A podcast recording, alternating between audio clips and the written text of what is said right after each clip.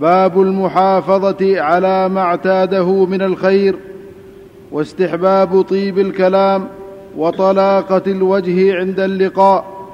قال الله تعالى إن الله لا يغير ما بقوم حتى يغيروا ما بأنفسهم.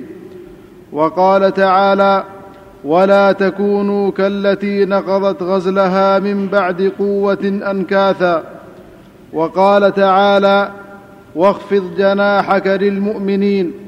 وقال تعالى ولو كنت فظا غليظ القلب لانفضوا من حولك.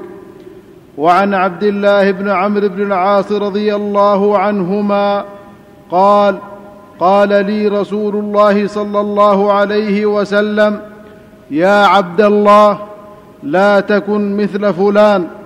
كان يقوم الليل فترك قيام الليل متفق عليه. وعن عدي بن حاتم رضي الله عنه قال قال رسول الله صلى الله عليه وسلم اتقوا النار ولو بشق تمرة فمن لم يجد فبكلمة طيبة. متفق عليه. وعن أبي هريرة رضي الله عنه أن النبي صلى الله عليه وسلم قال والكلمة الطيبة صدقة متفق عليه وهو بعض حديث تقدم تقدم بطوله. وعن أبي ذر رضي الله عنه قال قال لي رسول الله صلى الله عليه وسلم لا تحقرن من المعروف شيئا ولو أن تلقى أخاك بوجه طلق. رواه مسلم. والله أعلم. بسم الله الرحمن الرحيم. الحمد لله وصلى الله وسلم على رسول الله وعلى آله وأصحابه. أما بعد فهذه الآيات الكريمات والأحاديث الصحيحة عن رسول الله صلى الله عليه وسلم كلها تعلق بالحث على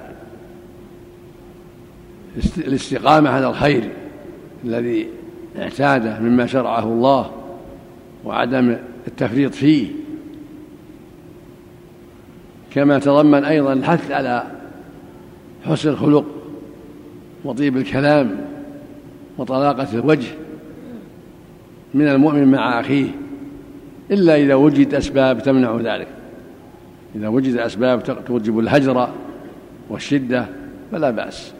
وإلا فالأصل أن المؤمن مأمور بحسن الخلق وطلاقة الوجه وطيب الكلام والحذر من من ضد ذلك.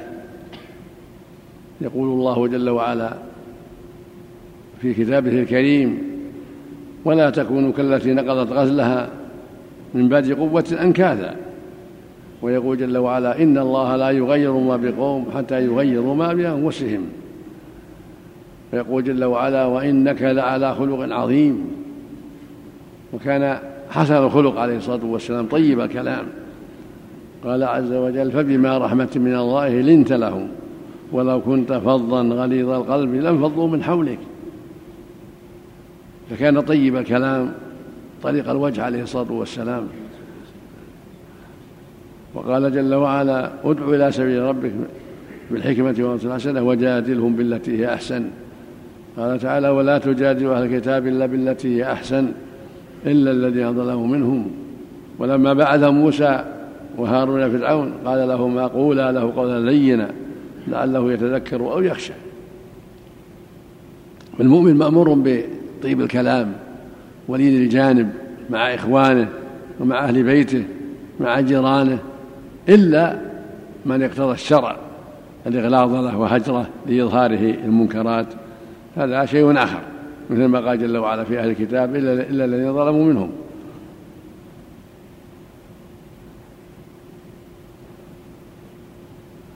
ويقول النبي صلى الله عليه وسلم لعبد الله بن عمرو بن العاص رضي الله عنهما يا عبد الله لا تكن مثل فلان كان يقوم من الليل فترك قيام الليل.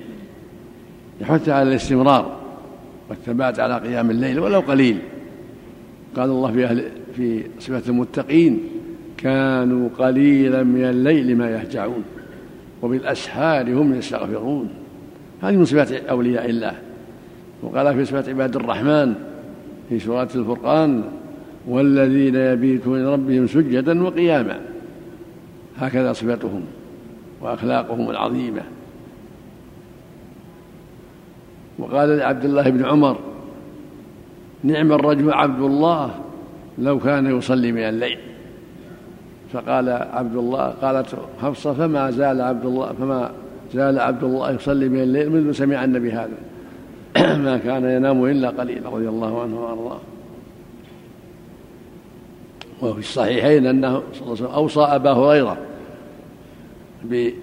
بصلاة الضحى ركعتي الضحى وصيام ثلاثة أيام من كل شهر والوتر قبل النوم. وأوصى أبا الدردة بذلك أيضا صلاة الضحى وصيام ثلاثة أيام من كل شهر والوتر قبل النوم.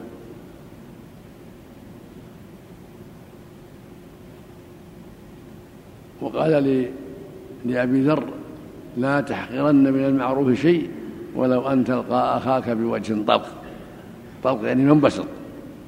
وقال لعلي بن حاتم رضي الله عنه ما منكم من أحد إلا سيكلمه ربه ليس بينه وبينه ترجمان فينظر عن يمينه فلا يرى إلا ما قدم وينظر عن شماله فلا يرى إلا ما قدم وينظر تلقاء وجهه فلا يرى إلا النار فاتقوا النار ولو بشق تمرة إنسان يفعل الخير ولو قليل.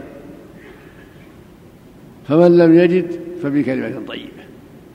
الإنسان يحرص على الخير إما بالصدقة والمعروف ولو قليل وإما بالكلام الطيب. كما في حديث أبي هريرة يقول صلى الله عليه وسلم الكلمة الطيبة صدقة. تسبيح صدقة تحميد صدقة تهليل صدقة كلمة طيبة صدقة. فهكذا الصدقة القليلة تنفع. تقدم قول صلى الله عليه وسلم كل معروف صدقة. في صحيح البخاري عن عائشة رضي الله عنها قالت جاءت امرأة ومعها ابنتان تشحل تسأل فلم أجد في البيت إلا ثلاث تمرات فدفعتها إليها فأعطت كل واحدة من, ابنتيها تمرة ورفعت الثالثة لتأكلها. فاستطعمتها ابنتها التمرة الثالثة. يعني أكل تمرتين كان أسرع منها واستطعمتها التمرة الثالثة. فشقتها بينهما نصفين ولم تأكل شيئا. قالت عائشة فأعجبني شأنها.